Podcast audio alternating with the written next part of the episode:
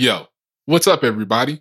On this episode of the Bullpen Podcast, listen to me and Mitch Lacsamana talk about everything from bulletproof Escalades to the Silk Road. We're going to even talk a little bit about the Fyre Festival. Let's do it.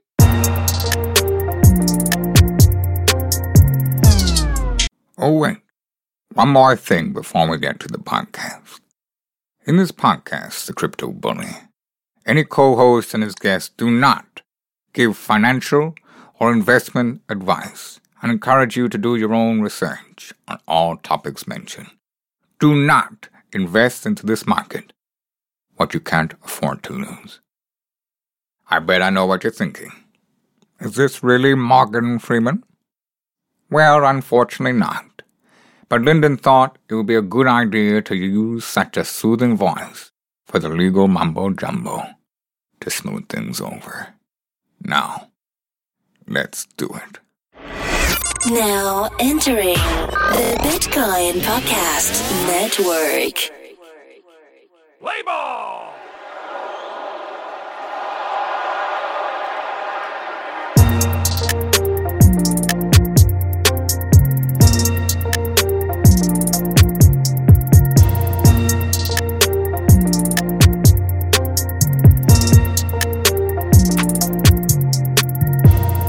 For the Bullpen Podcast, number nine, the Crypto Bully. Wow! he makes it look so easy. And that ball has left the stadium.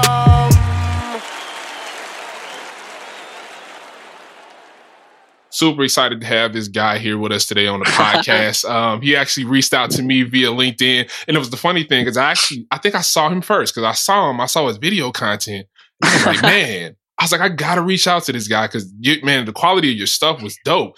Um, so I was like, you know, you reached out, clicked, you had to make this happen. Um, and just so everybody knows, man, this this guy he he does a lot of pretty impressive stuff, man. He's a creative director for Artifacts Media. Uh, he does uh, media and entertainment solutions engineer for Verizon, is and is also the co-founder and director of operations for Spurantics. And uh, you know what? Let's go ahead and just bring him in. Um, and this is pretty awesome. I'm really happy to have you on the show. How you doing, Mitch? Yo, I am doing great, brother. I just got to say, I'm happy to be in the bullpen, bro. I brought my red sheet, so let's dance. Let's, Let's- dance, baby. let's- Thank you for having me. Do it, man. I appreciate you. I appreciate you, man. And so everybody knows he he just told me right now, so you don't mess this up. His name is Mitch Lacsamana. Bang, bang. There it is. Wow. Again, it's not the one I would have chosen, but it's the one that God gave me. You got to work with what God gave me. You got there you go. You know, already know. You got to work with what God gave you, man. So you know, man. Just for everybody who's a little unfamiliar with you, man, just go ahead and tell them a little bit uh, about your background and just kind of how you got involved with uh, blockchain and cryptocurrency, man. Will do, bro. So my background's computer engineering, um, and you know I've always had that that mindset of hustle. I, I grew that at a really early age. My my parents were like really influential with with you know teaching me to problem solve bro. So i've had like that engineering like mentality of like okay here's the problem here's the solution right? And there's so many ways to get to that. And um, and then also i don't know what injected how it was injected in me but i was selling pixie sticks at like the the age of like 12 years old um, on the bus stop. So like i kind of got a, a grip towards bringing people value in a sense right so Mm-hmm. engineering is is pretty much like it's very binary until you kind of are able to establish like an emotional connection with like the solution you're building otherwise you're just building a fucking solution right. and for, for me personally bro it's like if i can you know narrate a story in my head of how this will make sense or like what this is actually going to be doing why i'm even doing it i, I think i just i always tend to make better decisions that i feel i feel really good about. I feel more fulfilled. And, and that being said right so coming from the always having an engineering mindset kind of establishing entrepreneurship at such an early age and now having graduated with a computer engineering degree um, i found my way into blockchain like met like really i would say more recently within the past year and a half however i was mining cryptocurrency through my raspberry pi like i was dude I i'm a geek nice. so yeah yeah I, I was i was mining uh, bitcoin through my raspberry pi when i was in rutgers they used to give out like um, free raspberry pis bro and i don't know if you know what they are, but you know, they're just essentially like little mini computers. And uh, I learned the technology. I learned about the deep web and and you know the Silk Road applications. Not saying that you know I was on it, but I was aware of uh, how Bitcoin was being used at the time for sure. So fast forward now, you know, I was working with Artifacts Media. That was a company that I had co-founded with uh, four really awesome people. Two of them were um, two of them I was actually related to, so my brother and my cousin, uh, and then um, you know really awesome video producers, uh, my friends Tyler and Bell. So a little bit about that, real quick, is I have a pretty extensive like e-commerce background. I was doing a lot of social media marketing, a lot of paid social, um, you know, during my time in college and a little bit after. And my roommate just happened to be like a really diesel videographer, bro. But guess what? Like a lot of people that buy videos from him, they just they didn't have the means of distribution. Those are two mm. totally different, uh, you know, c- kind of sides of the coin there. So. Right. Um, we kind of formed Artifacts Media, and together, like our first client was Freight Network. Um, the CEO is currently Sloan Breakeville. He does amazing things. Um, we got in there through our friend Shankri Balaji, who is absolutely like um, just a, a phenom. Um, the way that she kind of like thinks about problems and wants to solve them with blockchain, wants to solve them with cryptocurrency. She's very, very avid in you know kind of like those humanitarian avenues um, and and use cases of blockchains. So uh, we got involved with Freight Network, bro, and like the sky was the limit. I mean, you remember 2018, like yeah, there was there was money flowing left and right. Everyone's ICO was being shoved down your throat, and a lot of them were real, and you know, unfortunately, a lot of them were just bogus. And so yeah. we were trying to navigate the waters of okay, who's real and who isn't. And to be honest, like a lot of these guys that we worked with, they were selling a vision. You know, they weren't selling a product because the product isn't even there. Right. Um, you know, going to Ethereal, going to Transparency 18. I mean, just attending all these places, you really saw like, yeah, a lot of people were like pitching their vision, but like as far as a product that they have to stand behind it, uh, you know, that that really didn't exist. And uh, you know, for a lot of companies today, it still doesn't. So, right. you know, we were just trying to navigate what's real and what's not. And from a marketing standpoint, you know, it's like I don't want to be put in like the Fyre Festival, like Jerry Media situation oh, where you're, you're, just kind of pitching this vision. You know what I'm saying, bro? Right.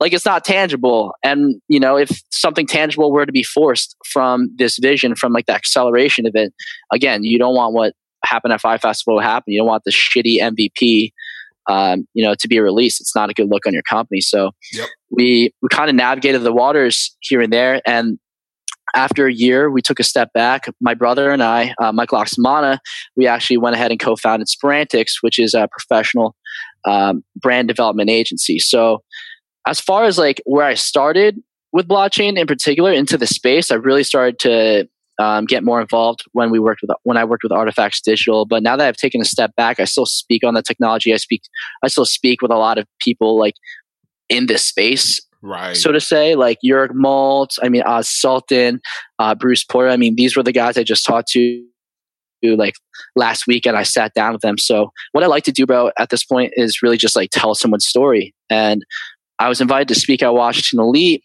um, AI and Blockchain Summit over in DC. And I don't know, I, I really was just there to hear people's story. Like why, why invest time and resources into this technology that you're trying to build. You know, like we can't sit here and talk about what it is because you, you've been, you know, everyone's been like pitching that and shoving it down each other's throats. I just kind of wanted to get to the gear of why we are all here. Why are we doing this? Why are we innovating? Why are you, you know, pushing this technology forward? Right. That's just me though, bro. I mean, for you, you know, taking taking it from your standpoint, right? Like actually hosting the bullpen and having people from blockchain in, like what what are some of the things that you're hearing? Like is it the same shit? Like, are you actually hearing like passionate people with real perspective?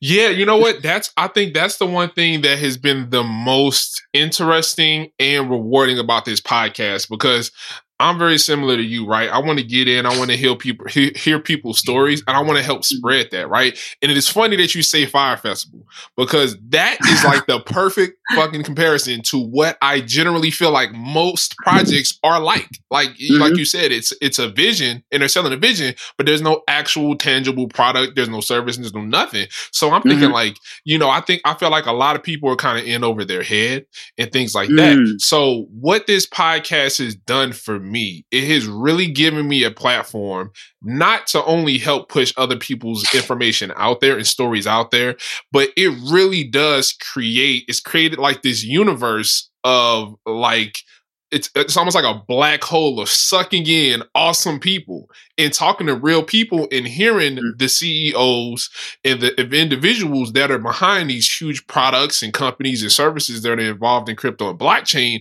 And Mhm. it's like it, it sometimes it really does blow my mind. Like the it- when you you know when you have that person to where Yep. you know like this isn't just a job. Like yeah, I'm the CEO of this or I may have Yep. founded this, but it's like you can tell they they live, breathe, eat, and sleep what they do, and not because Yeah. they have to or because it's about the money. It's because Yeah. they really love it, and everything else is a byproduct. So Mhm. I've you know I've been Well said. I've had a lot of interviews. I've had I don't know almost thirty interviews so far. I Mhm. have yet to have an interview with one person who is not passionate and like Hmm. really passionate. So I'm just like, man, that's that's awesome, and it's cool because you have all different type of personality types and stuff like Mhm. that. But I just love it because I'm like, this is what I want. This is what this is the people I want to talk to, and these are the people I want to push out there. You know, I mean, just like talking to you. When I talk to you, Mhm. when we talk about anything that you're doing, you know, Mm-hmm. there's not a hesitation in your voice. Like this isn't a show. This is real. You're you're really doing this, and that's what I love about doing this show. So it's like that's why I'm here right now. That's why I'm interviewing you right now. That's awesome, man. See, I wanted to ask you what your why is. I was just going to ask you, Mhm. like, wh- why do you do this show, right? Like, where do you find inspiration from doing the show? And it seems to me like you find inspiration in, in really finding inspiration in others and tapping into that. And, you know, ob- obviously it's a, it's a podcast, so like people can listen to it and also kind of pick up what you picked up, right? Yep, yep. It's Yep. uh, I'm curious because you know it's it's like this is a formula that works with any industry, right? Right. It's just like you'll always find people that are extremely passionate, holding full accountability for what they're doing because like they're the founders, they're the executives, you know, they're very passionate about what they do. Is is there any particular reason why you've chosen to focus on just blockchain and just cryptocurrency for this podcast? Um, I feel like it's one of those areas that's still very, very, almost kind of like taboo. It, it's it's Mhm. weird. It's like you know, it's, it's blockchain and cryptocurrency kind of has this weird stigma by a lot Mhm. of outside people who are in the space, or it's just like you're using that. You mean that thing that everybody uses for illegal transactions? And I'm like, wait, what? Mhm. like, hold on, wait a minute. You know, you know how it is. Everybody pays attention to the media or just stuff on the TV Mhm. or the news, right? And it, it really, Yeah. wa- I mean, even for me myself, it wasn't until I really dived into this, which is around two, two, two and a half years ago, that I Yeah. was just like, holy shit. Like this, Yeah. this is like, I, I, I would almost say crypto and blockchain is almost a lifestyle, like legit, Mhm. because there's just so many things that go on within this. So for me, um, when you know when I think about this space, when I think about everything that's going on, you know, there's so many Mhm. things going on. There's so many different people doing so many different things. You know, this Mhm. podcast I feel like is a center point, and I want to try to create content that not only people in the space can listen to, but people out of the space can pull from. So I want to have. a love that. I Yeah. love that, man. To- I'm curious. All right. So Yeah. for the people that are out out of the space, right? Because the idea is to educate them. Right. I'm curious how you would go about this because in my personal opinion, right? Mhm. People feel connected to they'll feel connected to blockchain, they'll feel connected to cryptocurrency once it directly impacts or correlates with their current struggle, right? Like everyone has a different challenge or a different set of challenges within their lives, within their like own ecospheres Yes. right so it's like how do we communicate or rather how, how do you communicate to someone how important this technology is So when I think about that, right now, here's the funny thing. when I think about that, I almost think about it from a sales perspective, right? Now think You about it when you, You yeah, when you exactly you really do because when you think mm-hmm. about sales, right? They generally say, right, if you really want to tap into somebody, find out something that on a personal level relates to what you mm-hmm. have to offer them, the product or service, and then you make a connection. So that's mm-hmm. exactly what I think of when I think about this podcast. Like that's why everybody that comes on this show, I have them tell their background story of Mhm. where they came from because those little tidbits could be things that people are listening to and they could be like, "Oh, I'm that person," or "Hey, I was there," and then you know, and they're like, "Oh, okay, well, if they made that leap, you know, you have people who were in the financial sector who was doing branding and marketing, people who were doing technology, you know, that Mhm. all gravitated all of a sudden into blockchain and cryptocurrency, and it's Mhm. just like, whoa, you know, and Yeah. you know, I think for some people, right, when they see or hear certain things, they feel like the stretch to get there. C- If, if it sounds a lot further away than what it is actually attainable, and I feel like Mm. to some people that may they may easily discourage them, but they think like, oh man, that blockchain and cryptocurrency stuff is just too much. Like I don't I don't know if I could really take the time to figure that out. You have to be a genius to do that because I've heard people say that, and I'm just Mhm. like, look, everybody has to start somewhere. You know, everybody has to start somewhere. And then again, everything here is so new.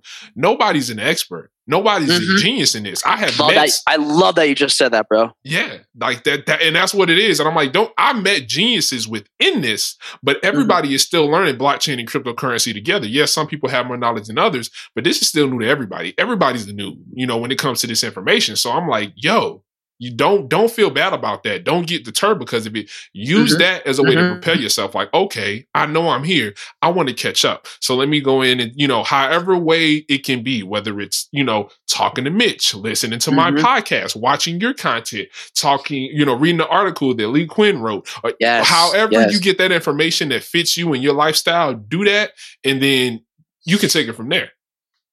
Bro, I love that, man. I just spoke with four four months ago. I spoke with Dr. Tiffany Gray at Mm. Coinvention. I actually I was speaking at Coinvention, and then I ran interviews while I was still with Artifacts Media. We actually like partnered with that event. But I spoke with Dr. Tiffany Gray. I spoke with Samson Williams, Paul McNeil. I mean, everyone was saying the same thing. This Right. technology is so brand new, and the people that still need to come in the space to revolutionize it and innovate it have not yet come into the space, bro. Yeah. Uh, for and it, it's largely supply and demand. If you look at you know where we are with emerging technology you know d- uh, like the smartest people the the people that are innovating are in different verticals right now. That's just like the way that it is. And you know how do we stay true and how do you how do we stay consistent with making sure that the visions are aligning? So at the point where we do actually have the real people come in that will you know um, Yep. advance technology they'll be able to do it and we will i don't know it's just like right now there's there's too many there's too many fakers i think Right, you know yeah. there's just too many people just like kind of capitalizing off that 2018 wave and Yep. um not to say that uh, you know we did it we were I, I wouldn't say i wouldn't call us opportunistic though i would just say that we found ourselves in a position where um, we were just in, in blockchain but exactly.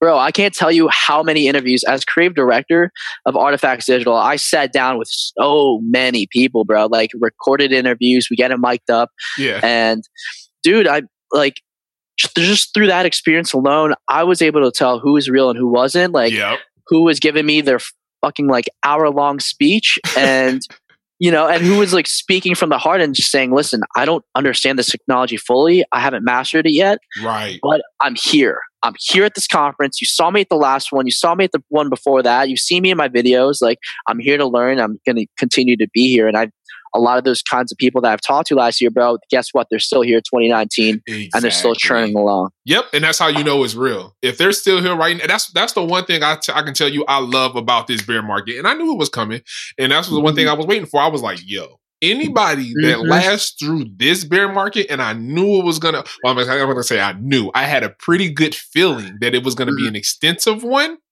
Those are the real deal people. They're they're serious because just because the the financial aspect of the highs and lows and you know the bull market are going does not mean you're going to stop doing what you're doing you know so i feel like bro. yeah the people here are definitely going to be able to you're going to be able to tell like you like you said if, if you're still here now and you're going through this and you're still creating content what you know you're finding ways to make this work it's because you Mhm. have that love you have that passion You know? Yeah, yeah. My, well, my thing is, it's it's interesting because like I started off in the blockchain space, like that helped me take off and and Right. really launch like my own platform to invite people in to speak. Right. And I do, I again, like we're talking. I, if you're in New York or if I'm ever down in Texas, like best believe I'm going to have you on for an episode. But you know, I I really the way I see it is, and Nick Spanos actually, I sat down. I don't know if you you saw banking on Bitcoin. Yeah, on dude. I saw, dude. I love it. I watched that. I think two or What'd three times.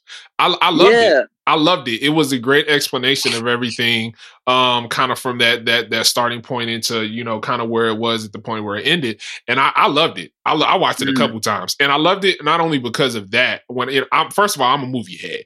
Like Mhm. Netflix, like I don't even. bro. I pretty much don't watch TV. I go to the movies and I watch Netflix. That's it. So when I saw that, I was like, and I was. I remember I was laying in my bed. It was Uh-huh. like twelve thirty at night, and I'm just going through Netflix, and then I I log in uh uh when I uh when I logged in logged back in and, and I Mm-hmm. went to that top screen where it shows like the headline movie. It was like it did the little music and it, and I'm like okay I'm like oh that music is dope and I'm looking at it and then I saw the title I was like yo what what is this I was like yo I gotta watch this so I watched it and I was just like dude but yeah yeah yeah you're talking about uh yeah Nick. Spanos Spanos That's dude. That, that's exactly the one. Um, funny enough, I had a I had a sit down with him, a video recorded sit down. We we actually sat down for an hour and a half, and man um, the whole experience, bro, was absolutely surreal. All that I can tell you is that basically after that interview had aired, um, Nick's like legal counsel told me straight up, "Listen, um, you're gonna have to take that down." oh, That's how crazy the interview was, bro. That's how like nuts it got. Like by the end of the interview, like cameras weren't rolling, and I fucking- I wish they were, but uh, I was there with my uh, media producer at the time, Tyler and Jamie, and we were there with Artifacts, and Mhm. it was just me and him. The whole experience again, bro, absolutely surreal. I mean, it started off with us meeting him at um, a location of Bitcoin Center, in New York City, because Nick Spanos, he was one of the stars on banking on Bitcoin. He's Right. still doing Bitcoin Center. It's still very much alive, even though the actual physical crypto exchange that he had built, that that whole Mm, um, movie was around, right. that shit got shut down quickly Right. just because the um, the Wall Street was not Wall, yeah, Wall Street's not having that shit. They're like, uh, no, I'm, gonna- I'm gonna need No, you to no, pack up and leave. But dude, the whole thing was a stunt. He told me straight up he lost mad money doing it, but like it's not about for that for him it wasn't about the money, it was about the message and it was about just the longevity of this technology. He was trying to make a statement. Like that guy is like he's he's really um he's really about making statements, but just a little bit about, you know, beforehand. And I like I can't can't really like publish this uh I can't publish the interview, but I could tell you that, you know, we had met him at this location and he pulls up in like a, a bulletproof Escalade, bro. Bulletproof Whoa. Escalade. Yeah, we're we're asking around for him. No one's seen him. He shows up. He just kind of um the window in the back. I'll never forget this. I'll never forget this, bro. The window in the back, it like did like a slow motion like pan down, and you start to like kind of see Nick, and he's got like these aviators on, like looking cool, looking crisp. Got a double cup in his hand. He's chilling, and he he like yells over. He's like, "Hey, are you the guys?" We like look over, and you know he's like he's he's pointing his finger and he's inverted and he's he's wagging it to to come closer to him. Wow. And uh, I, I remember I, I looked at Tyler and I was like, "Fuck it, I guess we're doing this thing." And like, imagine two dudes in suits lugging around media equipment. It's like 98 degrees in New York. Some dude just called you over that you you just previously saw in a Netflix documentary Yeah. into his bulletproof Escalade. Like, I don't. like I, I only get in crypto. yep, yep, yep. Next, he's gonna t- like fucking drive onto a yacht. But uh, Yeah, we- we got into the Escalade, and his he like tells his driver to take us to like this location. It's a like undisclosed location. You would never even think this was a spot that Nick owns, but it was like one of many he owns. He's very decentralized, bro wow. in all of his offices. It's really sick. But um, there were people in that office already, and we were going to use that office to like kind of clear out and have him mic'd up. And so his assistant goes in the office, lets them. I can hear this. He lets them know like Nick Spanos is is here, guys. Like um, no autographs. You know what I'm saying? Because he was really big at the time, right? Yeah. And you you could hear all everyone in there like freaking the fuck out, bro. They're like, "Oh my god, like what? Like what? like okay, okay." Like everyone's like kind of shuffling their papers. Everything, everyone's making themselves look presentable. I could see it through the crack of the door. I'm like, well, I, at this point, bro, I'm not even gonna lie. I had not seen banking on Bitcoin. I just knew I was sitting down with Nick Spanos. You know what I'm saying? Like I just knew like, all right, this guy's like a big deal. Sure, um, I want to hear a story, but that's when I started to see the celebrity around it. I started to be like, oh, Uh, people really think he's like hot shit. yeah. Um, he he must really have something to say. Right. And you know, fast forward two hours later, we're packing up. Interview's over. I mean, Nick is Nick just got really passionate and emotional. Like when he speaks about this, bro. Like right. he really means it. Like he just came back from a.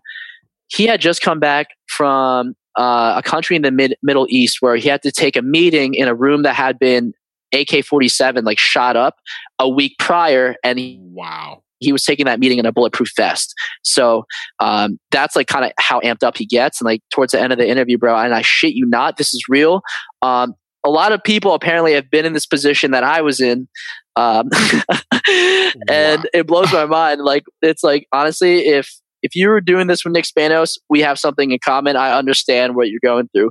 Um, dude, he was just he went up to a wall, and I assure you, this wall was like concrete. It was cement.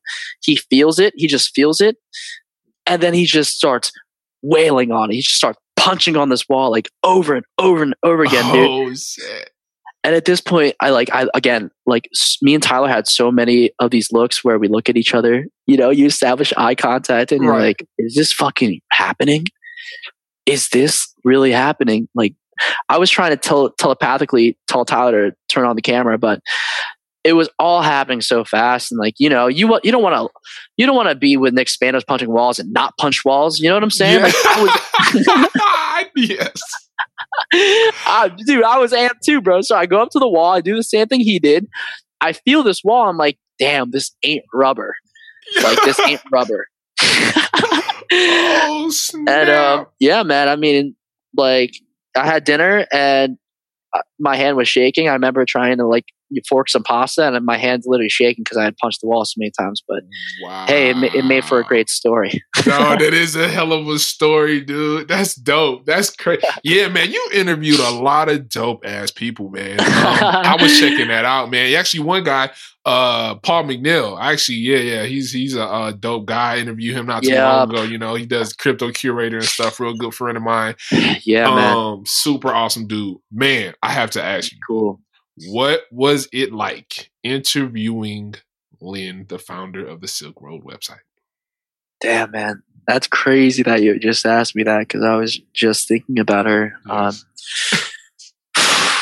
so, Lyn Ulbricht, so crazy that I got to sit down with her because I knew the levity, I knew the gravity of what had happened to her. And for those who are just listening to this and, and don't know Lyn Ulbricht, she's the mother of Ross Ulbricht, who um, is serving two life sentences in a Colorado um, penitentiary.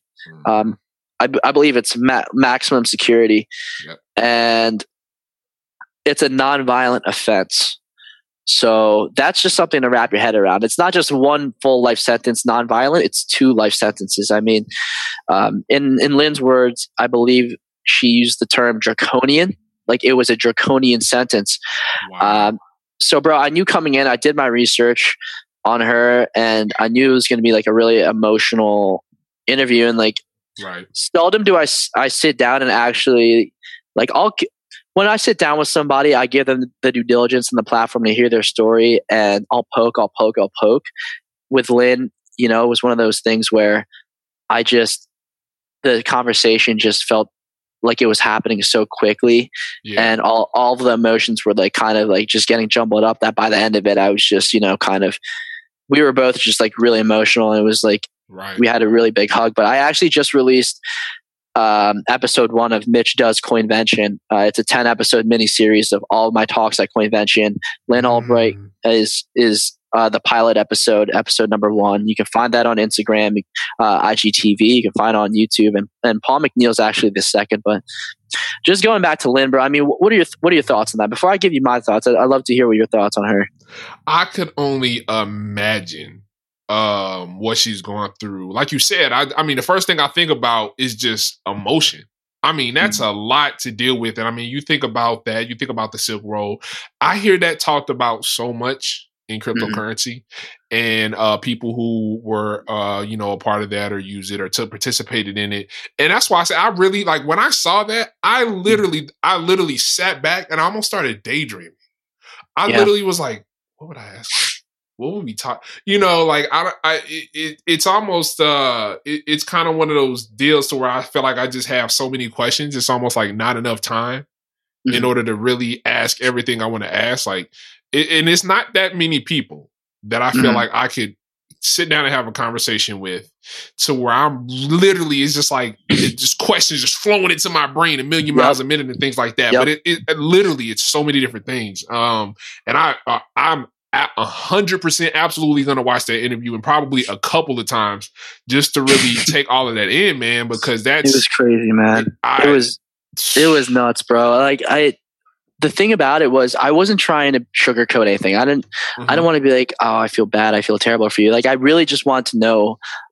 a lot of different things. Like like you said, like I had a lot of questions as well. Mm-hmm. And I was being straightforward. I like I remember I asked her a question. It, it goes, you know, how involved are you with with Ross and like what did you know about the Silk Road exactly? You know, like I I was really poking her. I was really asking her like you, what was your involvement in it? What was your understanding? And bro, she didn't even know about how deep Ross was in until I believe it was like October 2nd or October 12th of like whatever year he got arrested. He had got arrested the day before and he had she she and her husband had found out about Ross and everything everything all at once from a reporter at Reuters who had called uh, that day, and then literally within that day, calls, emails, um, media vans just flooding in. So can you imagine, bro? Just like being a parent and not, yeah. you know, just like out of nowhere, out of the blue, all of this just hits you all at once. You're never, you'll never see your son outside of a penitentiary again. Um, I mean, the implications of that alone, dude, it was chilling, to say the least. That's yeah, that's insane, man. I'm sure that was a huge yeah, I can that was a huge what the fuck moment for her. Like, well, what's happening? Like you're talking mm-hmm. about your world immediately probably being flipped upside down. Mm-hmm. And that's yeah, dude. That's that's literally. I I, I I'm like I, I have a, a, slew of emotions that come into me just thinking about that. Like that's really yeah. crazy. Um, yeah, yeah, it man. was man. It, it was it was truly and it was truly an experience to sit down with her, bro. And I'm rooting for her. I, I really am. You know, uh, she's go she's just been going to so many different places, so many right. different meetups, conferences, people that will hear her story. And you know, freeross.org. You can go there right now. You can sign the petition to just be involved. Be you know, if you vibe with her message, if you vibe with with what she's saying and and agree with her, which I think if you gave her a chance, um, if it, like you you'll read all the letters about Ross Ulbricht, you'll realize like he was really a good dude.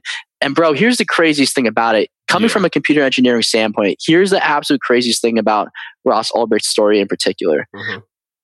A lot of the times we'll build tools and products, we'll build solutions right. that are meant to solve one problem specifically right. in a legal manner. You know what I'm saying? Like yeah think about what he think about Silk Road. That was essentially a decentralized, uh, anonymous, uh, third party brokering system uh, for an exchange of goods and services. That's all that it was. But yeah. what it manipulated and morphed into, and I mind you, I was there. I saw that website before it got taken down. I've seen spin ups like it, like Agora. I mean, there's uh, there's infinite now, but yeah. Think about just that platform and i'm i don't i don't know if ross meant to do it like that uh, for these specific use cases of drugs um, weapons you know um, uh, contraband all this black market shit i don't know if he meant that but he built that platform and he never saw any of those things he never physically held the drugs. He never physically held any of the weapons. He wasn't he wasn't sending them or receiving them. Nothing. He just had created the platform. he oh, was the coder. He was the engineer. Yeah. And then now he's spending two, you know, two life term sentences. Man, it's it's unnerving a little bit. Like sometimes I I think from a creating standpoint when I'm in when I'm developing something or I concept something like is can this be, you know, also used for evil? Like, and to what extent? Yeah, I mean, and that's kind of, and I, I think that's the fucked up part about what happened to him is because I'm just like, seriously, you know. I mean, again, I, you know, I, I can't speak for him and say, okay, what was your intent throughout the whole duration of the Silk Road, but during Mm-hmm. you creating it all the way up until the moment to where you know it got taken down. But at Mhm. the same time, I mean, I mean, you think about blockchain and cryptocurrency. Think about how many fucking people operate in this space Mhm. being anonymous because they worry about similar things. And Yeah. it's just like that's it it shouldn't be like that. You know, it Mhm. shouldn't be, you know, why why is it I mean, and that's one thing I think about. Why why just because that person being the creator of it, especially if the Mhm. intent of the reason why it was created wasn't the results of all of the negative stuff that happened. Why Mhm. does he have to do two fucking lifetime sentences for that? It's nuts, man. It's Like- really insane, bro. Yeah, it's just like that's just pointing the finger and being like, "Yo, this is your fault." And I really feel like it's almost like an intimidation thing. They're just like, "Yo, all right, in- Mm. innovate if you want to, but Yep. this is what's going to happen if you innovate and somebody else takes your shit and does something wrong with it." Then it's like, really? Like, yeah, man, it, it set a precedence. And if you really think about how that story, Ross's story, was morphed by the media, you start to get a kind of clearer picture of, all right, who who would be if who would be interested in spinning up a story like this? Who would be interested in making an example of of Ross Ulbricht in particular with, with Silk Road? I mean, when you really start to think about the powers that be, I mean, dude, Yeah. it's just you go down a rabbit hole that you really can't find the answer to. Exactly, because it's the same shit they do with crypto. It's the same thing mm-hmm. they do when they talk about how you know the mm-hmm. dark web. It's, it's I, you know Mhm. you already know how it is. The media is man. They'll take shit and spin it until it's dizzy mm-hmm. and falls. And Yeah, I'm just man. like, I, and you know that's and see, and that's that's another thing. That's again why I love doing these conversations and these podcasts and talking to mm-hmm. people in these positions. Like for example, you you haven't had had that conversation with Lyn. You have a perspective now that comes from a source mm-hmm. outside of the media to me, which is the mm-hmm. most important source you can have, especially talking to somebody who, like yourself, I believe is extremely credible and talks uh, with a certain level of ethics that is commendable. Like that, you there's no substitute for that. Like none. Yeah. So Yeah. you know, other than talking to Lyn herself or Ross himself. So I, I feel like you know stuff like that is so important, man. And getting that information is the real shit. That's what's important. Yeah, man. And another thing too, just from an innovating standpoint, like what Ross did was innovative in the sense that it it was the f- actual it was an actual tangible proof of concept for Bitcoin. Right. Uh, period. Yeah, like, like, it, it's still it's still mentioned as like the biggest.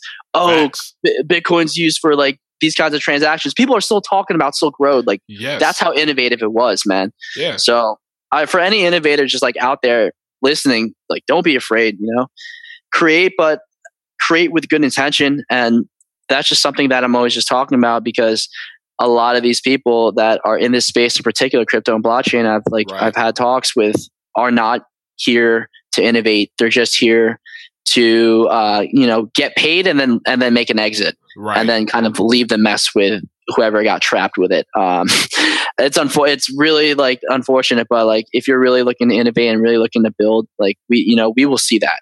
Like Yep. you and I, when we sit down with you, we will see that. Yeah, exactly. And that's what I think. Yeah. Please, please, anybody that's listening, I want you to Ross Ulbricht or Satoshi Nakamoto the fuck out of this, whatever you're doing. Like whatever apply like uh, seriously, like apply that. You know what I'm saying? Like Mhm. I, I I'm a big gunner for innovation. I'm a big gunner for free thinkers. You know what I'm saying? You know, base your opinions and, Mhm. and the things that you form in your mind off of yourself and your experiences. And then also obviously taking in everything else that's around you. Don't necessarily just be um, oh, okay, I hear this and I'm oh, that's just it. Like, no, for you know, find a way to form your own opinion. And I feel like when people do that and they think outside that box, that's where innovation happens and that's where amazing things take place. And then Hey, you, I mean, worlds just get completely evolved, you know, Pre- completely changed. So, preach, man, preach. I, so- yeah, I couldn't agree more, bro. I honestly couldn't. I think that, I think that just with anything, right? Like even outside of this space, just anything that you do, right? Are you innovating, right? Like, are you improving yourself? Are you kind of taking those fears that you have and conquering them, making them knowns, right? So we fear the unknown, bro. Uh, John Kim, I just, you know, it's, John Kim was a legend, dude. I, I sat down with him. He's like the, uh, he's an evangelist for Litecoin. He's also the bodyguard, I believe, of the CEO of Litecoin. um, MMA fighter. But sat down with him. He spoke at Washington Elite, and dude, he was telling me some really crazy stuff to the point where by the end of the interview, I had to just like take a step out. I was so emotionally drained because Wow. yeah, man, this guy's just preaching some real stuff. So, um, what he said to me about uh, people in particular is that we fear what we don't know. Yep. And I asked him straight up, I was like, what would you tell that person that's working that nine to five job that kind of, that, you know, is wanting more out of life, um, wants more fulfillment, has this idea, has had ideas for so long and has never executed uh, in such a manner? What would you tell that person? Dude, this guy blew my mind. I did not expect him to say this. He goes, I would tell them they're not ready. he was like, Shit. if you're still working that, if you're still there and you're still debating it, you're not ready. And if you force someone Mm. to a to a position where they're not ready, guess what? Like I can inspire you for a month and you know, you'll get off your ass, but it'll only be for a month. You'll go back to where you were if your mind wasn't ready to receive it. You know, if you weren't ready to to innovate yourself. And so that's why I take this I, a lot of you know what I speak on and how I speak with people, it's definitely out of the context of blockchain and crypto, and it's more along the the lines of just like why do you do the things that you do? Why do you get out of bed every morning? And Right. understanding the reason behind everything that you do, I, th- I think you're able to really pinpoint and take full accountability for your actions and where you want to be. I agree. Yeah, it gives you control over yourself, over your life. Yeah, when you Mhm. know when you know the why and you have that answer, it makes Mhm. everything else so much easier to maneuver. Cause you don't have to question like, oh wait, like why am I doing this? Why am I here? Like if you know the answer to that question, then you just Mhm. move. And that's and I tell people, right? People tell me that all the time because I do so many different things. And Mhm. I, you know, I'm I'm gen- naturally just a really upbeat, happy person. And they're just like, yo, like some people see the change that I go through and they're like, yo, what what? Like how do you how are you still okay going Yep. through all of this change? And I'm just like, dude, what else am I gonna do? Working Mm. nine to five and Mm. not have any change at all, and then be looking around like, what the fuck am I doing here? You know, because Yeah. that's that I've been I've been that person. You know, I've been that person, and I was just it was Same. literally got to the point to where I was so unhappy with that lifestyle of working a regular job and just doing the day to day stuff that it was Mhm. literally started to stress me out, and I started to hate everything Mhm. around me. Hated Mhm. my city, didn't Yeah, like my car, but people Yep. that I, I loved were just I'm just like you're annoying, and I'm and and I really had to take a Yeah. step back, and I'm like, yo, what the what the what's wrong with me? Like, what's going on? Yeah. And I really and when I when I really observed it, I was like. Yo, this job is literally draining the life out of me. Not the specific job, but just Mhm. going through the motions of being normal, quote unquote, you know, in society. I'm like, nah, like I Mm. can't, I, I can't do this. This is not me. Like I'm gonna, I'd rather die not doing this. yes. Yes, man. Live doing that for the rest of my life. Because to me, if I'm doing that, even if I'm alive, I'm dead. I'm Yes. not. I'm not doing nothing. So it's like this is the only option. So I tell people all the time, right? Because I'm retired, and a lot of people, I think, when they hear the word retirement, they Mhm. immediately attach that to wealth, and they think like, oh, if you're retired, you're rich. And I tell people all the time, let me let you understand one thing. I'm not rich. I'm not wealthy. I'm not wealth to the degree that I want to get to. You get what I'm saying? I'm still Mhm. obt- go working to obtain that. But I can tell you one thing I am, and that's Mhm. fucking free. Free from having to stress outside of what I choose to stress about. And to me, no amount of money coming from a paycheck is worth that shit. Like from a regular nine to five. I love that, man. I, I, I think that um, a lot of that has to come with like people are kind of prone for familiar misery Right. over Yes. uncomfortable happiness. Yes. And this isn't this yes. isn't from me, by the way. I heard this from Jörg Molt when I spoke with him. Uh, he he's now like the founder of Satoshi School. But dude, it's so true. Like when I worked that nine to five office job, bro, I would I remember I just wasn't learning. I wasn't fulfilling. I wasn't challenging Yeah. myself. People around me weren't challenging me or themselves, and like there was just this black hole of complacency. Mhm. And for me personally, I had to find it within myself to say, I want more out of life. And I got to really, you know, take the take the bull by the horns. You know what I'm saying? We have the Yeah. bullpen. That's what you already know. Yeah. yep. So, I, all I can speak about is from my perspective how I've gotten to where I am now and where I plan to go and how I'm going to get there. And right, a lot of a lot of uh, people that I used to surround myself with, you know, they were just, to be honest, complacent too. And I, it made me take a kind of self analysis for first, I had to fix myself. First, I had to reposition myself and actually plan, strategize, have goals, and and make those make those like actions like just do it you know what i'm saying like just go and do it like you know the the blueprint you've Right. already laid it out it's just a matter of execution at that point and yep, um, yeah, man. I, I mean, I did the same thing. Right now, I work with, I work, uh, you know, I, I co-founded Spurantics and I work with Verizon, and I still do. I really appreciate the job. I appreciate the culture there. And what's awesome is I'm granted. Not only do I appreciate my job and the people I get to work with, but like the flexibility I have since I work remote, uh, I'm kind of like in this like digital nomad kind of life where it really is as long as i have internet connection i can do i can work with verizon at that capacity. So Yep. i've also bro i also feel like geographically independent you know? I, I feel i feel free in that sense. I feel unbounded but that doesn't mean that like i'm not working. That doesn't mean i'm not hustling. That doesn't mean i'm not pushing further for a future that like i haven't really seen yet the future that i is still like in my realm of impossibility because i just have not thought of it yet Yeah. Oh man, I can relate to you so many different ways on the level. That's exactly that. That's exactly it. That's the goal, and that's the thing. It's like right. If I do anything that's in the realm of a job or mm-hmm. anything, right, it's gonna have to mm-hmm. offer this flexibility to where I mm-hmm. can still be free. I can still move Mhm. around, and like you said, that's the awesomeness of working in the digital world, working in the digital realm. You have Absolutely. freedom to move how you want, like you said. And it's pretty much the same with me. That's the great thing about this podcast. I have a fucking bright neon green Nike bag that I put all my equipment in. And as long as. I have internet somewhere, I can set this shit up. I don't care where it is, and I can do a podcast. That's Yep, like, yep. is that not the dopest shit in the world? That's So- it's a backpack lifestyle, bro. It's a it's a lifestyle that didn't exist for our parents. It didn't exist for our aunts and our uncles. Right. And I don't know. It's it's just it is the reality, and a lot for for a lot of you know the my friends, a lot of like the people that I know. It's it right. it could be a reality for them too. Yeah, I agree. I think people, yeah, and it's funny. People, I, I, I hear all the time. People see what I do, and they'll be like, "Man, I want to do that. Oh, I wish I could do it." And I'd be looking at them like, "Yo, you, if I can do this shit, you can do it." Like I don't Do think it. people understand. Like I'm, I'm not an alien.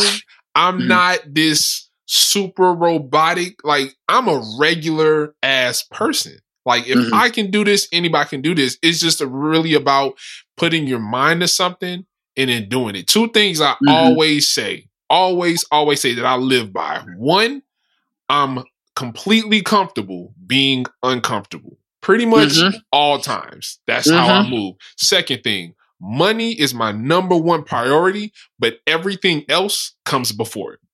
It- those Wow. two things, that's that's what it is. Wow. Well Yeah. said. Yep. So well it's said, just like, man. like with that, I just I just move, man. I make shit happen. I can tell, bro. I can tell. I'm no, honestly, I'm with, with regard to that. I'm, I'm the same way. I, love being uncomfortable in the sense that if you do something uncomfortable and you get comfortable, then it's time to do something un- uncomfortable again.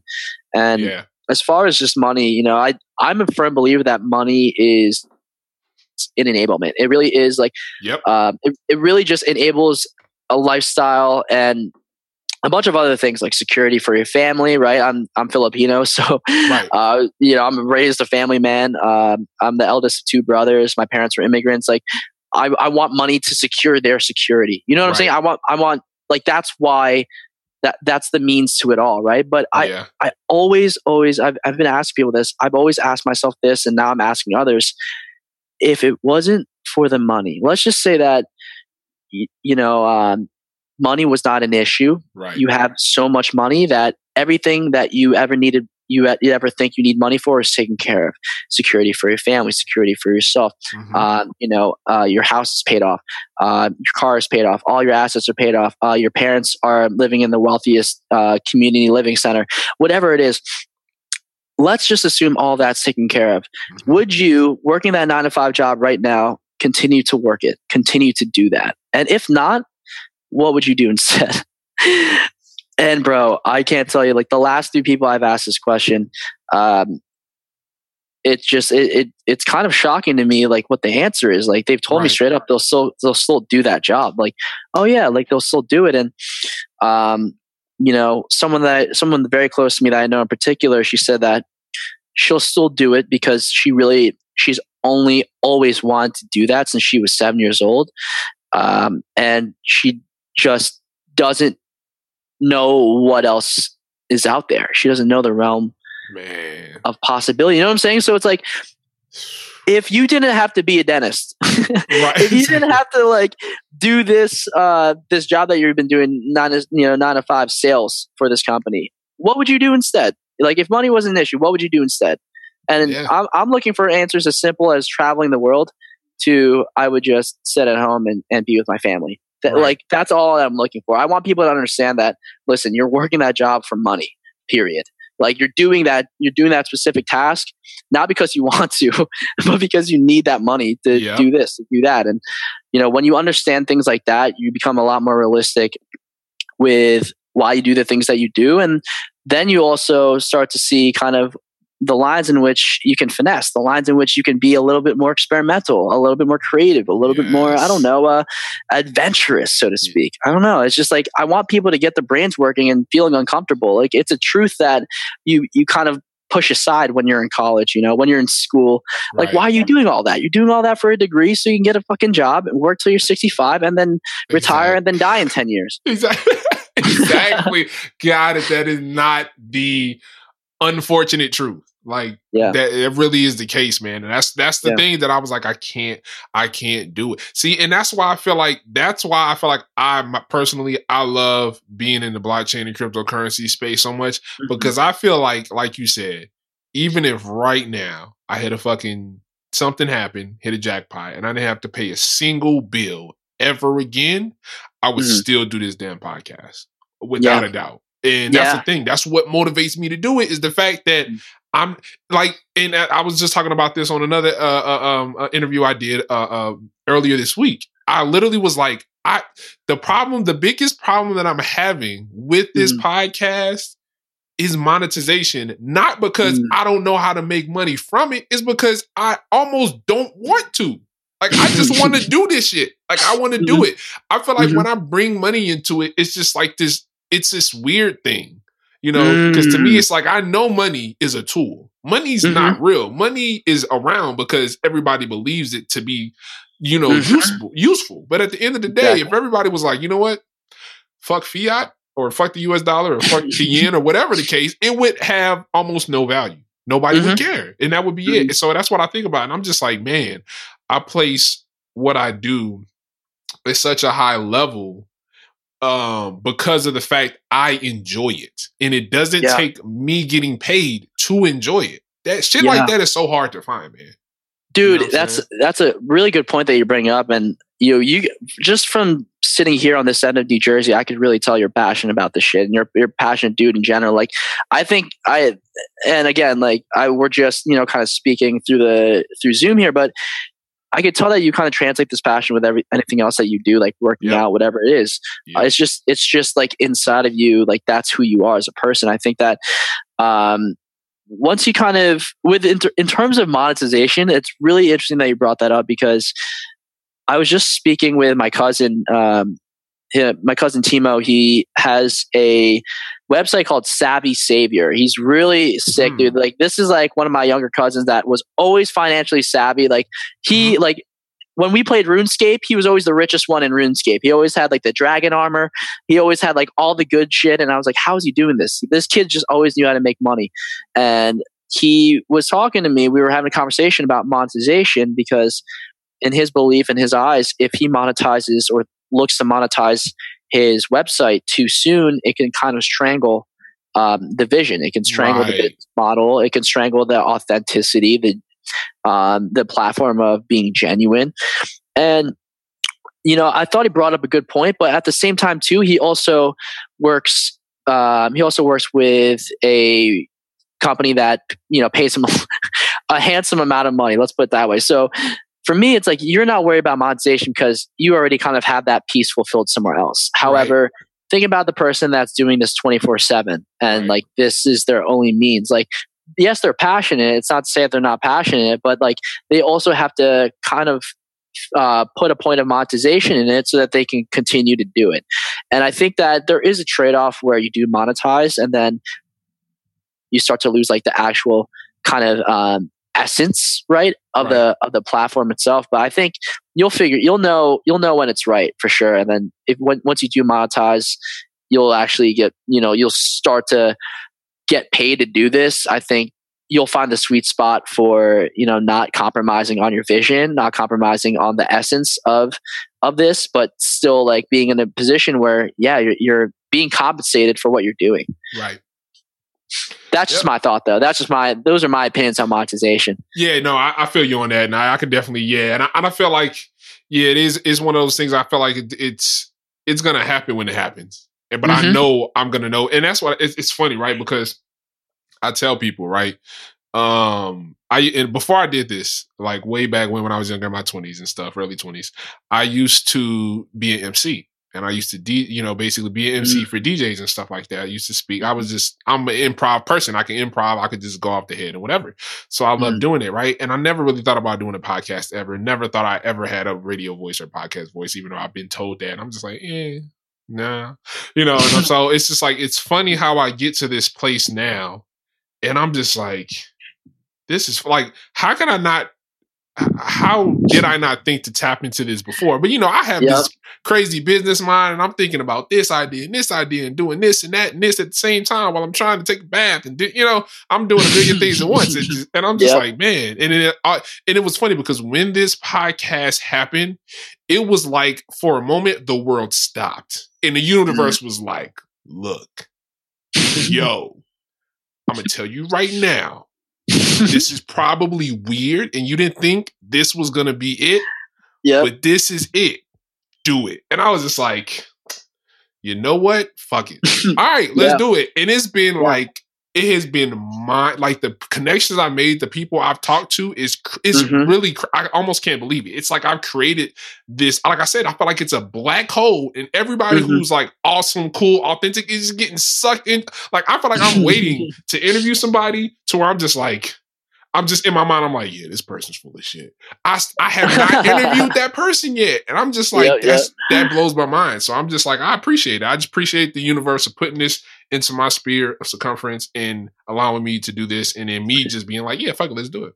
So I love that, dude. Yo, I'm curious if you had the power to sit down with anyone and have them on the bull in the bullpen with you, who would it be? Oh God, why'd you ask me that question? You know what the funny thing is, is I was literally thinking about that exact thing yesterday because I was going through and I was reading. I can't even remember what particular article, but somebody asked somebody else that question, and I thought about to myself, who? No, it wasn't yesterday. That was no, that's crazy. That was literally two hours ago. Now that I think about it, somebody was sending me some, a picture of something that they did questions for work for their job, and they, that was one of the questions. If you could talk to anybody, who would it be? And uh, Yeah. I'm not, I'm not going to put this person on blast, but they put me. And I was just like, what? Like I Yo, appreciate it, but thank what's you. up. That's yeah, and. I was I was mind blown, but it started making me think about the question, and I was just like, "Who the fuck would I sit down and?" Um, you know what? Mm, God, why'd you ask me that? I gotta think about this hard. Okay, if okay, so here's here's the crazy thing, right? Uh, If I really had to sit down with anybody and have a conversation, that's right. Other than me, them- other, Other than, than me. other than who, you, who would it be next? Right. It's um let's clone you and then I'll interview I'll sit down with that person. No, no, but, but no, be serious. All right. So honestly, I think it would be Salvador Dali. Um, Wow. Yeah. Okay. So Why is that? Why is that? Salvador Dali, right? Amazing artist. You know, he's the one really famous for doing the melting clocks, things like that. For anybody who may not know, Mm. one, I fucking love art. love art. Mhm. Love, love art. I love it. Um, I'm not don't but don't get me wrong. I'm not an art buff, but I Mm-hmm. just have an appreciation for art because I'm a person like you said. I'm a very the way I move naturally is just authentic. So it's Mhm. kind of like you know how when you're in the car, right? Mhm. You hear a song, it'll be the first time you hear that song, but as soon as you hear that song, it's like an instant attachment. You like, Mhm. yo, this is my shit. This is dope. I Yeah. feel like I do that. I do that with music, but I also do that with art. Like there's art that I Mm. could walk past and walk past, but there's some art that I'm just like, yo, like if I can't get this, Uh-huh. there's gonna be a problem. Like I, I like this is awesome. So when I just think about work and his style and all of the amazing things he did, I would want to ask him so many questions and figure out his why and what inspired him to do Mm. what he did for the art world in his way. Because I feel like it's just it was so unique and so different and so against the grain yeah. at his time that it was just like, Yeah. dude, like you were doing some awesome ass, innovative, out of the box shit. Like hmm I want to know. So yeah, I think I think Salvador Dali would be that that that person. Damn, man. Well Yeah. said. I I like how you described art in particular. I, I like that. It, it's almost um, it's completely emotional reaction. You Yeah. know, Mhm. it's not like you're looking at a business plan and you're thinking like very rationally. It's like any. It's it's completely relative, and I, I think that. Um, I think the more you can kind of inject like relativity and sort of like emotional impact and creativity into anything that you do, yeah, you'll have a product that people can vibe out to more. You have a product that people can actually make connections with because that's what art is. yeah. I yep. It's- and it yeah.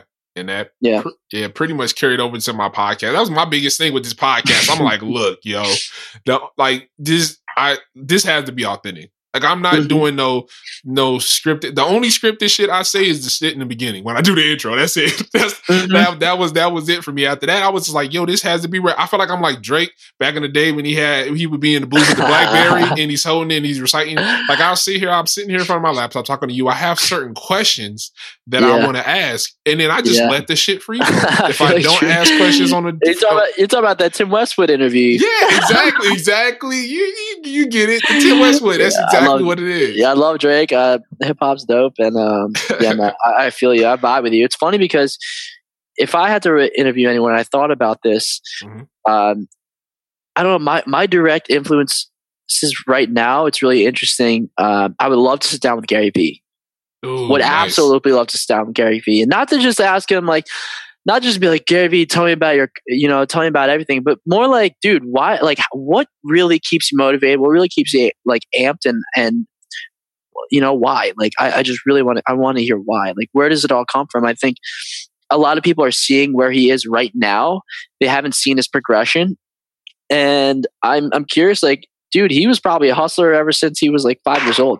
he probably hustled his way out the womb, man. I mean, True. it, from from what it seems to me. So I definitely like to speak with him. But uh, dude, speaking with you has been has been you know qu- quite the quite you know quite the fun experience, and I can really tell that you're just you're quick, you're slick. Like if we're at a conference together, bro, that's a wrap to me. Tornado. dude. like we might have to do. We might have to link up and stuff, man, and definitely to make something happen. Collab. I don't care, man, because I I could just tell. Like, and it was funny. It was so funny because. That's I, I know. That's what happened. I remember I was on LinkedIn. I was scrolling through my my uh, my uh, feed, and I Mhm. saw you, and I saw your video, and I watched it, and I was like, "Yo, this is dope."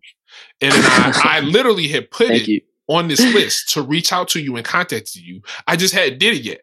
So Mhm. it was, and then I think it was like two weeks later. And then you messaged me and I saw it. I was like, wait a minute, is this the same Mitch that I was gonna message? And then I saw it, I was like, yo, if that is it, like that was fucking I was like, yo, it's like the universe was like, oh, all right, you taking too fucking long. So how about this? We're gonna have him reach out to you. So I that, was was, like, was me knocking on your door. yes. I was just like, dude. And when that happened, I was like, yo, we gotta got interview. Like That's you what's have to do it. so That's what's yeah, up, man. yeah, man. And, and we had like that 30 minute talk, you know. Yep. um, listen, I, I would love to, anytime you're in the East Coast, New Jersey, New York, bro, would definitely love to sit down with you and, you know, introduce you to some peeps and have you on the, uh, you know, my show as well. Real people, real hustle. I think, I think a, a lot of what you're saying, a lot, like my, the people that do watch my content would definitely resonate with it. Uh, I think it's a message that they could definitely, uh, could definitely use hearing and, yeah, man. Uh, when I'm in your neck of the woods, we'll definitely be hitting you up and let's link. Let's do, let's getting into some things. Dude, I'm I'm with it. I'm 100% with it, man. Yeah, you're definitely cool peoples, man. I'm definitely glad you reached out to me, man. I appreciate the universe for uh for uh, uh swinging you my way for sure, man. Cause yeah, you're definitely uh you're one of the most authentic people I could definitely tell I've I've met, man. And it's just like it's just that thing, man.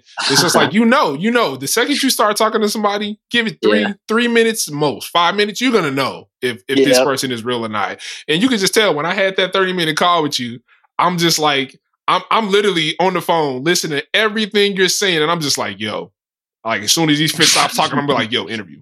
like, like, we got to we got to do an interview. Yeah, know. I love that, bro. I love, man. Uh, it's yo, it's honestly, it's been a pleasure, and I'm stoked. I'm I'm going to be posting this on, on the channels, and you know, yo, where can uh where can audiences find your work, bro? Yeah, man. So uh, I mean, I'm, I'm kind of all over everywhere. Um, literally a little bit of everywhere. Um, now obviously my podcast, right, the Bullpen Podcast.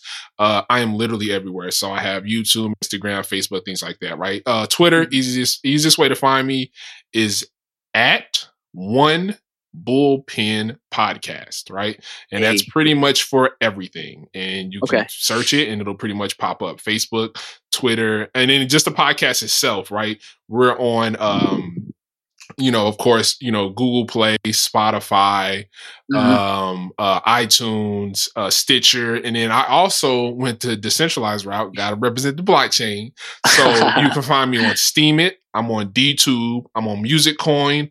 I'm on Tune. So hey. decentralized, decentralized, however you want to do it, I'm there. I love it, bro. I'm actually going and I'm liking all your all the stuff on Twitter. This is sick. oh, I appreciate it, man. Really, really appreciate it, man. And just, just so everybody's listening here too, uh, where can they find you at, man? So I am under the moniker Classic Mitch Up. Classic Mitch Up, spelled out sounds. Yes, I was a cheeky, cheeky eighth grader. Um, you can find me on Instagram. you can find me on Twitter. Uh, I post a lot of my uh, professional stuff on LinkedIn and and also Facebook. Uh, growing, counting. Uh, you know, got a lot of awesome people that are just that I'm just in line with, working with, collaborating with. It's it's really insane, bro. I'm glad to you know now have you on board. I appreciate it, man. Everybody who's listening, you know how I do it, man. Uh, whatever platform you're listening, if you look in the description section, I'm gonna have a link to the show notes, and the link is gonna show all of his information. You'll have a direct link to click and go look him up. I'm also gonna throw uh, some links in there for some of his cool stuff, man. He did a all dude. You did a video that I was like, dude, I wish I was you. It was the one where you went to uh you went to Argentina. I was like, dude, oh. or Chile, Argentina for 10 days. That was amazing footage, bro. Like amazing. Yo, thank you, bro. My um my roommate and good friend Tyler Jamie, and who we actually worked uh, and co-founded Artifacts Digital together, bro. Um, we were at that trip together, and he put all this insane that video that you saw. That like I thought it was sick. So ten days in Chile and Argentina. Um, you know, definitely couldn't have done it without obviously the the position I'm in now. But uh, if, dude, if you have if you had any interest in going, go yeah. absolutely. Oh, I plan on it. Just for that video, I was like, yo, if I don't go anywhere else, I'm going to Chile and Argentina. Yeah, yeah. Unless you borrow the shades, bro. yo, yeah, let me get those. man, I'm with it. All right, man. Well, again, you already know. Like I said, man, I appreciate you coming on the show, dude. You are you already know, man. You got you have a forever home pass to the podcast, man. You're welcome to come on here whenever you want. Just hey, that's what I like to hear, bro. Hell yeah. I'm gonna. You know what? I, I, got some really interesting people that would definitely love to be in the bullpen, bro. Um, that I, I will definitely connect you with, and you know, the team just got bigger. I'm stoked, bro. I'm gonna be up on what you're doing. I hope everyone else will be too. It's a lot of exciting shit. I'm stoked just like talking about it. And uh, yeah, man, happy hustling. Thank you for your time. Most deaf, man. I'll be in touch, man. Again, I appreciate it, man. Everything, and I can't wait to drop this episode, man. I know people gonna love it. oh, let's get it, baby. Let me know. All right, All right we'll do, man. We'd like to thank everyone for your support here at the Bullpen Podcast all season long and look forward to having you at the next episode. We'd also like to give a special thanks to the team behind the scenes that make this show possible. Today's show notes can be found on our website at thebullpenpodcast.io forward slash post show stats. Also, don't forget to like and retweet us at One Bullpen Podcast. That's the number one Bullpen Podcast. And to watch Lyndon do some exciting and probably some weird things too, Tune into the Snapchat at the Crypto Bully. That's at the Crypto Bully. It's been a pleasure, and see you at the next show. Good night, everyone.